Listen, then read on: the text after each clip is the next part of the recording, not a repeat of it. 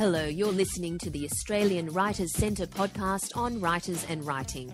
My name's Valerie Khoo, and you can find us online at writerscentre.com.au. We're Australia's leading writing centre, and you'll find a wealth of resources on our website and blog, including interviews with authors, writing tips, and valuable ideas on how to get published and write with confidence. Whether you're interested in writing a novel, short story, or articles for magazines, you'll find information and courses to help you get there. Or if you want to hone your business writing skills, we can help you too. Our presenters are the best in the industry.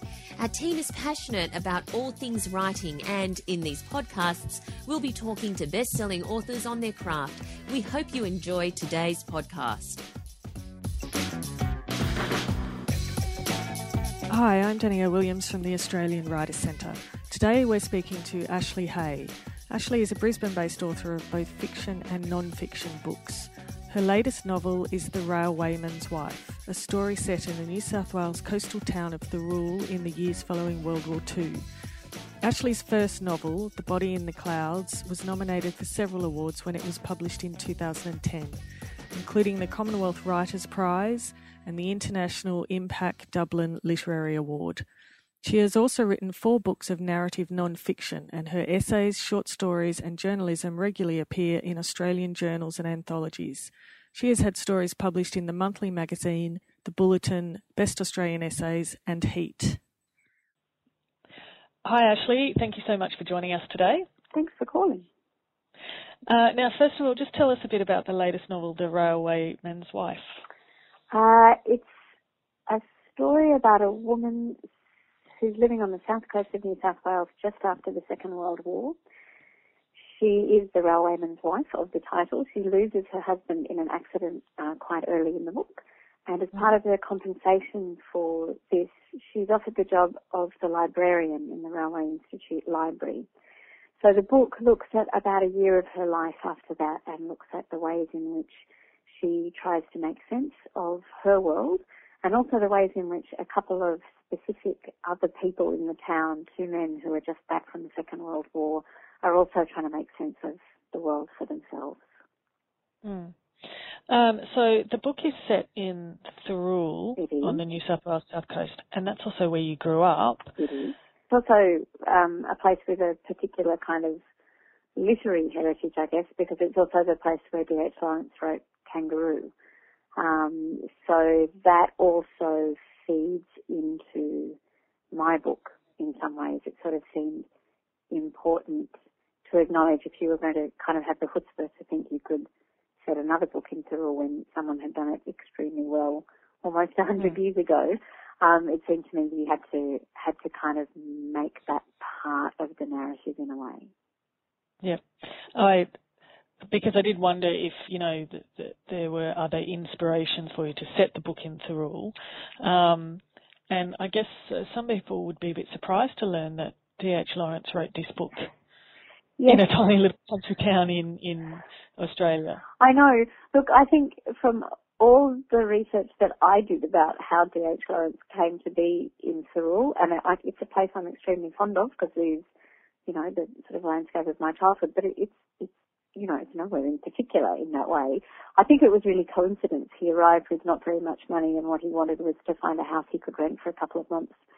And what he did, because he was D.H. Lawrence, was immediately sit down and write a book. He was incredibly prolific.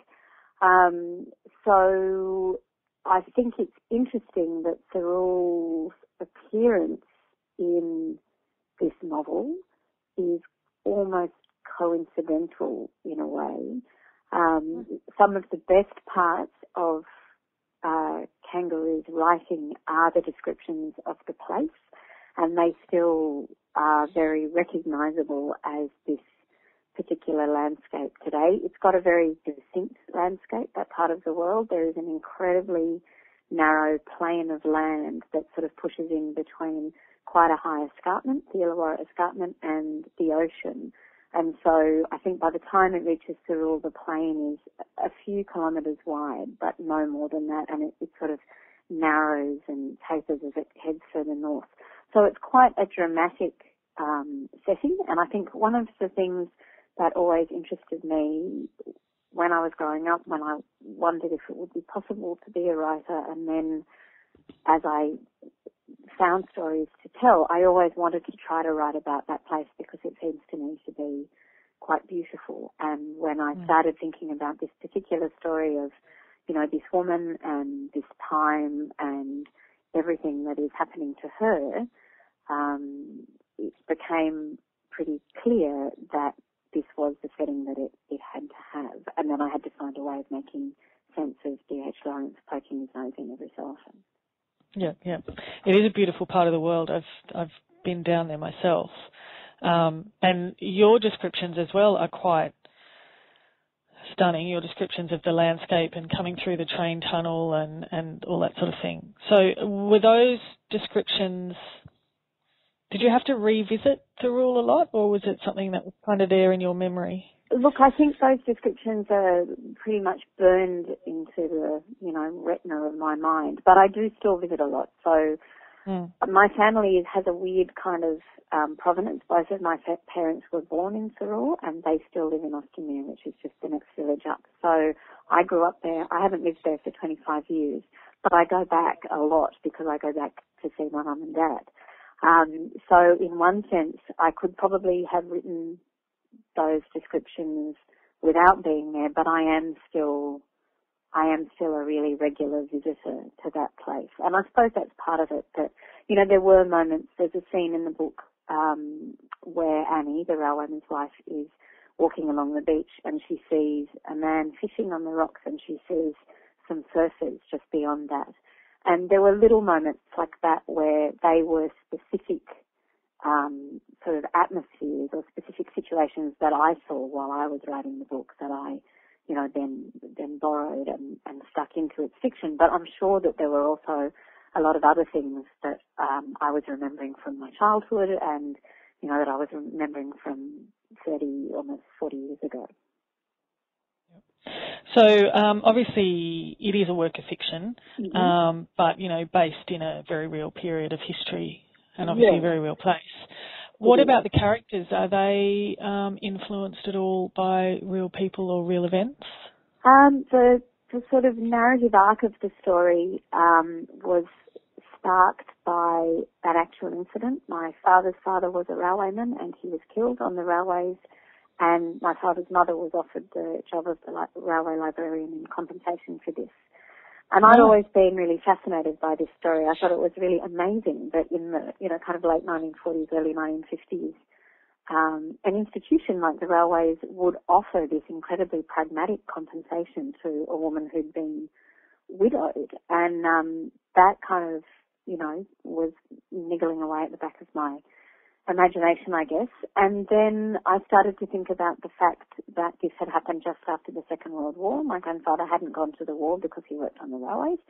So there was that sense that then it would have been a different kind of loss. You'd come through this period of time when a lot of women would have seen their men go away and would almost have expected them not to come back. And so this this accident, this kind of a random death must have felt a different thing through the prism of those six years of war. And the thing that really started me um, imagining a librarian, imagining a woman in this position, was when probably eight or ten years ago, the the building where the Railway Institute Library was is still there. It's still on the site of Thirroul Station. And one Heritage Week or History Week or something like that, the people who kind of worked to preserve it and restore it, had asked my dad to go down and talk about what he remembered about the library and his mum's job there. And I went along to listen to him talk. And while he was talking about, you know, remembering the shelves and remembering the way the books used to come down in boxes from Sydney and remembering the garden that was outside and things like that, this enormous train went through um, outside, and it was literally just the platform's width away from the library itself. And I suddenly started to think about the kind of other side of this compensation that my grandmother had been offered, which was it was fantastic that she had a job, but this job put her in the way of this noise, the noise of this thing that had killed her husband. And I think once I'd kind of had that idea, um, it really started to it really started to form in my mind. So I spoke to my father and I wanted to be very clear with him that I didn't want to write the story of his parents. What I wanted to do was to borrow this accident and this incident as the job afterwards and try to imagine something from that. But that said, you know, writers are horrible um, appropriators, honourable thieves, I think is the polite term for it. I hope we're honourable. Um, and so I know that I did then borrow other bits and pieces of uh, my childhood memories, of stories that my parents had told me about their childhoods in Thirroul, of things that I remembered from um, my two grandmothers and my other grandfather who also all lived in Thirroul. I know that I sort of appropriated bits and pieces of moments and um, situations and biography to, I guess, if these characters seem at all whole, I think it's those contributions that kind of help that to happen somehow. Sure. Yeah. So, um, just more on your process of writing, I suppose. Mm-hmm. So, your first novel, uh, The Body in the Clouds, um, was a huge critical success. It was shortlisted for lots of awards. Mm-hmm. Did that impact the way you approached writing your second novel? Did you have a bit more confidence when you went into this latest project? Um, I did what I thought at the time was a very uh, foolish thing, but actually was probably quite good. And when I was working on the earliest draft of The Body in the Clouds, I'd written some non-fiction books before that. And I had this sort of, I think I was really excited to try and write a novel and I quit my full-time job to do it, and I sort of thought, great, I'll get a draft of this novel done in a year. That'll be fantastic. And so I applied, at the end of that year, I applied to start working on The Railwayman's Wife um, under the auspices of a Doctorate of Creative Arts at the University of Technology, and I got accepted. But the problem was, of course, novels take a little bit longer to write. So when I got accepted to start The Railwayman's Wife, I hadn't finished. I wasn't anywhere near finished. The Body in the Clouds. And I actually wrote the two books in tandem for a while. And that seemed mad and, um, you know, kind of, you know, it's hard enough getting one novel in your head, let alone two. And I mean, Body in the Clouds has quite a complex structure that runs over three very different periods of time and, you know, Rowan's life jumps around a bit too. So, um, I did sort of think it was a bit crazy and I went off and had a baby in the middle of it as well. But what was really great was that by the time I finished The Body in the Clouds and it was published, I had a really strong manuscript for the second book. So I I didn't have that kind of hiccup that I think a lot of writers have if they're fortunate enough to find a publisher that um, loves the book and if they're fortunate enough to kind of have some sort of success with their first novel. I think it must be a very daunting thing to kind of take a breath and sit down and get on to the next one. But I already had most of the next one sitting there and that made it, that had made it a much more enjoyable process. I could sort of work on one solidly for six months or so and then put it away and take a complete break for it and work on the other one. And so it's not a working method that I would advocate and I would probably never do it again. But it worked really well in the context of those two books and in the context of just helping me to get over what I think might have been a hard thing of starting a whole new enterprise after the body in the clouds had, you know, had garnered the success that it did. Mm, sure. Um, and you mentioned that you were writing non-fiction before uh, yeah. you started on the novels. What prompted the switch? And was that a difficult process to switch from non-fiction to fiction? Um, I think when I was growing up and was wondering if it might be possible to be a writer and how you went about being one, um, I there were no sort of dedicated creative writing courses in the way that there are now. That you couldn't do creative writing as part of your HSC the way you can now. So I decided um, that I'd go and do a journalism degree, and I thought if I did a journalism degree, I might be able to get a job as a journalist, and I could, you know, sort of get paid to write in that way, and work out if I could do this other stuff on the side. And I think I began working on narrative non-fiction books because that seemed quite a natural extension from journalism. And I had a publisher, Duffy and Snellgrove, who were interested in that kind of narrative non-fiction form. And I thought, oh, well, this is a fantastic sort of training to, to write books that I'm interested in writing, but also to kind of learn what 60,000 words feels like or how you kind of structure something that's not a 5,000 word essay or a 2,000 word feature article or something like that. But I always wanted to write fiction. And I always wanted to try and tell stories that way. And then um, I think I got to a certain point where I had the initial ideas for the body in the clouds, and I thought this seemed like a good sort of um, fictional project to try. And one of the reasons that I liked it was because I think I'm a fairly tentative person. And so because there was so much historical research in Body in the Clouds, it's set in 1788 when the first fleet arrived in Sydney. It's set around 1930 when the Harbour Bridge is being built and then it's got a contemporary setting as well.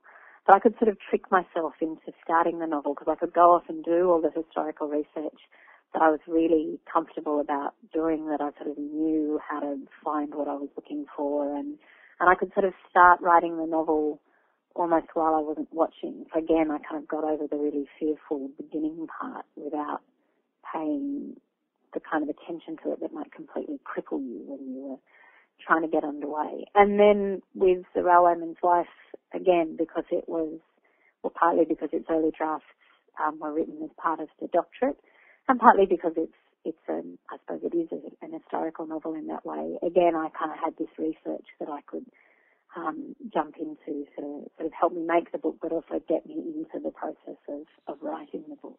On the research, is that it sounds like that's something you quite enjoy doing. Um, how how much research is involved in a project like the Railway Railwayman's Wife?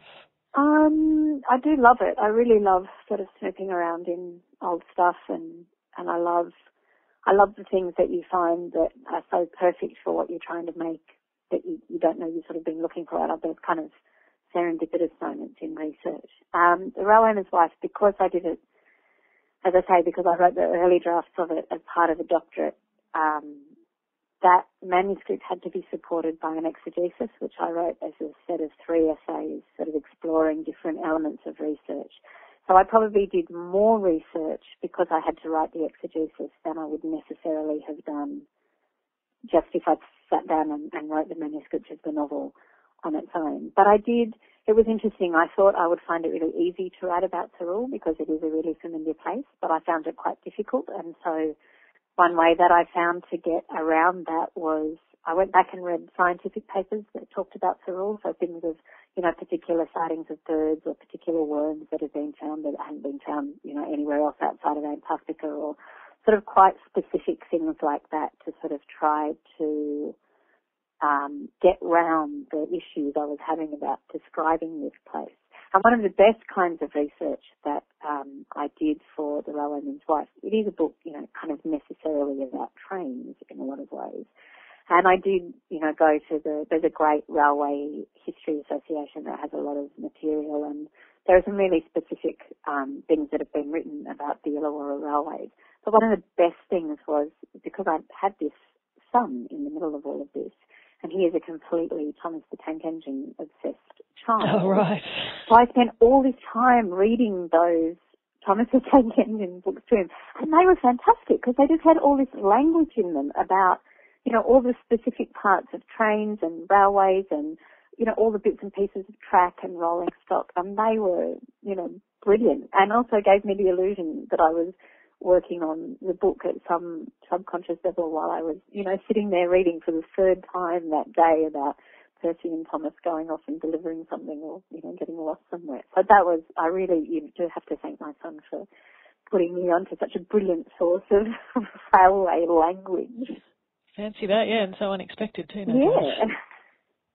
Um, so given that in the past you've had quite a varied writing life, obviously with the journalism, the non-fiction, mm-hmm. and the and the novels. Um, so, do you have a daily writing routine you stick to? Do you need to put strategies in place to deal with all these different kinds of projects? Um, I have a really different working life at the moment because I've got a four-year-old son, so he's in kindy three days a week. So I have three solid days where I can work, and so I just tend to sit down when he goes at about eight o'clock in the morning and go at whatever needs doing until he comes home at five o'clock at night because I know that the other days of the week, um, you know, I'm going to be doing things with him. I am, I usually, I like working on journalism because writing a novel takes a lot of time and there's a nice kind of, um, you know, quicker gratification that you get out of being able to sit down and write 1500 words for someone and know that it's going to be published in a month's time rather than, you know, three years away when you, when you finally get it over the line. So I've always sort of liked, um, juggling those things. But that said, I've been working on my third novel. Um, I spent most of last year working on the first draft of this. And the beginning of this year has been sort of pretty full of journalism and I've been really lucky. The Railwayman's Wife, you know, sort of got a lot of attention and, and enabled me to go to a lot of places and talk to a lot of people about it and it's, it's kept me very busy in that way. But I found in the past couple of months I've just really been desperate to get back to the, to the next book. And so I'm thinking that in the next half of this year, what I want to try to do is for the first time, and if I can actually hold myself to it, is stop a lot of the journalism and just really focus on the fiction. It's I love writing it. I love the kind of freedom of fiction. I love the stuff that allows you to play around with. And I'm not sure that I could say I didn't want to do journalism again, but at the moment I'm just feeling a bit um, too removed from the process of fiction. So I want to try to devote myself to that, and then you know we'll see we'll see what happens after that. Sure. Yeah, yeah. So um, with your next novel, is there anything you're going to do differently? Obviously, it's going to be just the one novel you're working on this time. um, is, is, yes. Are you excited about that? Are you going to approach it any differently to the, to the way you did the others? I thought that it was going to be. Um, I thought it was going to be an entirely contemporary novel. I thought that it was going to be um, just based now. Um, it's it'll be the first novel that I've actually written about the place that I'm in because I finished both The Railwayman's Wife, which is set in Thirroul, and The Body in the Clouds, which is set in Sydney. I finished both of those while I was living in Brisbane. So I was really interested to write a book about Brisbane while I was in Brisbane and made my husband promise that, um, you know, he wouldn't get a job somewhere else and move me. So I'm hoping I can sit still and do this one. So that's sort of interesting, but I thought it was going to be a completely contemporary book. And when I started working on it, I realised very quickly that there were characters um, from a slightly earlier time that were going to come in. So it's now set uh, sort of in the early 1960s and in the present. So the thing that I thought I was going to do extremely differently was, you know, undone before I'd got about a quarter of a way through the draft. Um, so that's been interesting. And I don't know, in terms of structure, um, this book seems to be forming, um, I don't know, each chapter, sort of rather than being one kind of flowing narrative, each chapter seems to be quite a long and distinct, almost short story, and they all, you know, kind of interrelate to each other. Um, I'm not, I haven't looked at it for about six months now, so I might open up the file and just think, oh, I don't know if that works at all, but that's what it was looking like in December last year.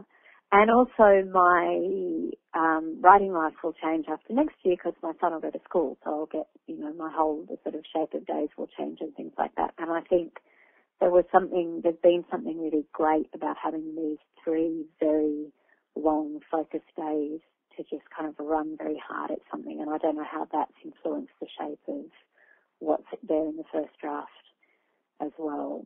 But um, I did come up with an idea for the novel after that recently, but I'm being really disciplined and not letting myself even think about it until I go back and do the second draft of the first book because I don't want to get myself back in that, you know, two pronged situation again. I don't think the family forgive me. Sure. Um, just one final question. Do you have any advice for budding authors? Oh, um, I think one of the really interesting things about writing, I taught a workshop at the Sydney Writers Festival just this past year, which was about getting around blocks and, you know, problems and hiccups and that sort of thing. And it was interesting to sort of think about it and it was interesting to put it together and, you know, the people who did it seemed to kind of get a lot out of it. But the thing that intrigues me about writing is that the only thing you can do is to write. You know, the only way that you can write a novel is to write the novel. It's not that you might write a great novel the first time through. In fact, you almost certainly won't, but you've just got to keep writing and drafting and, you know, reshaping and editing. Doing the writing is the only way to get the writing done in that way, which sounds so sort of obvious, but I like that about it because if you do get stuck on something, you can just keep kind of working at it and trying different approaches and the actual writing itself is the one tool that you have. And if you enjoy it, then it makes the job really enjoyable. Um, so yeah, I don't know. It sounds it sounds like a really um, obvious thing, but it, it interests me that lots of people say, "Oh, you know, I need to have time, or I need to have this sort of inspiration, or I need to wait for all these things to be in the right place." And it's like, well, you can wait for all of that to be true, or you can think, if I want to sit down and write, then all I have to do is sit down and write. And that sort of seems a bit more of an enabling thing because, as I say, you might not get something that you think is fabulous, and most of the time you probably won't, but at least then you've got something to work with, or even just throw away and think, well, that's so clearly not what I'm trying to do. So I think that's kind of encouraging that it's, you know, it's it's this one tool, and if you keep at it, yeah, you, you can you can make all sorts of things out the other end of it. Yeah, absolutely. That's excellent advice. Um, thank you so much for speaking to us today, Ashley, and good luck with this latest book. Thank you. You've been listening to the team from the Australian Writers Centre podcast on writers and writing. My name's Valerie Khoo. You can find us online at writerscentre.com.au and discover details about our courses, seminars, and popular online learning programs where we help students from all over the world. I'm author of the book Power Stories, the eight stories you must tell to build an epic business. And you can find out more on my personal website, valeriekhoo.com. That's Valerie, K H O O.com. Thank you for listening.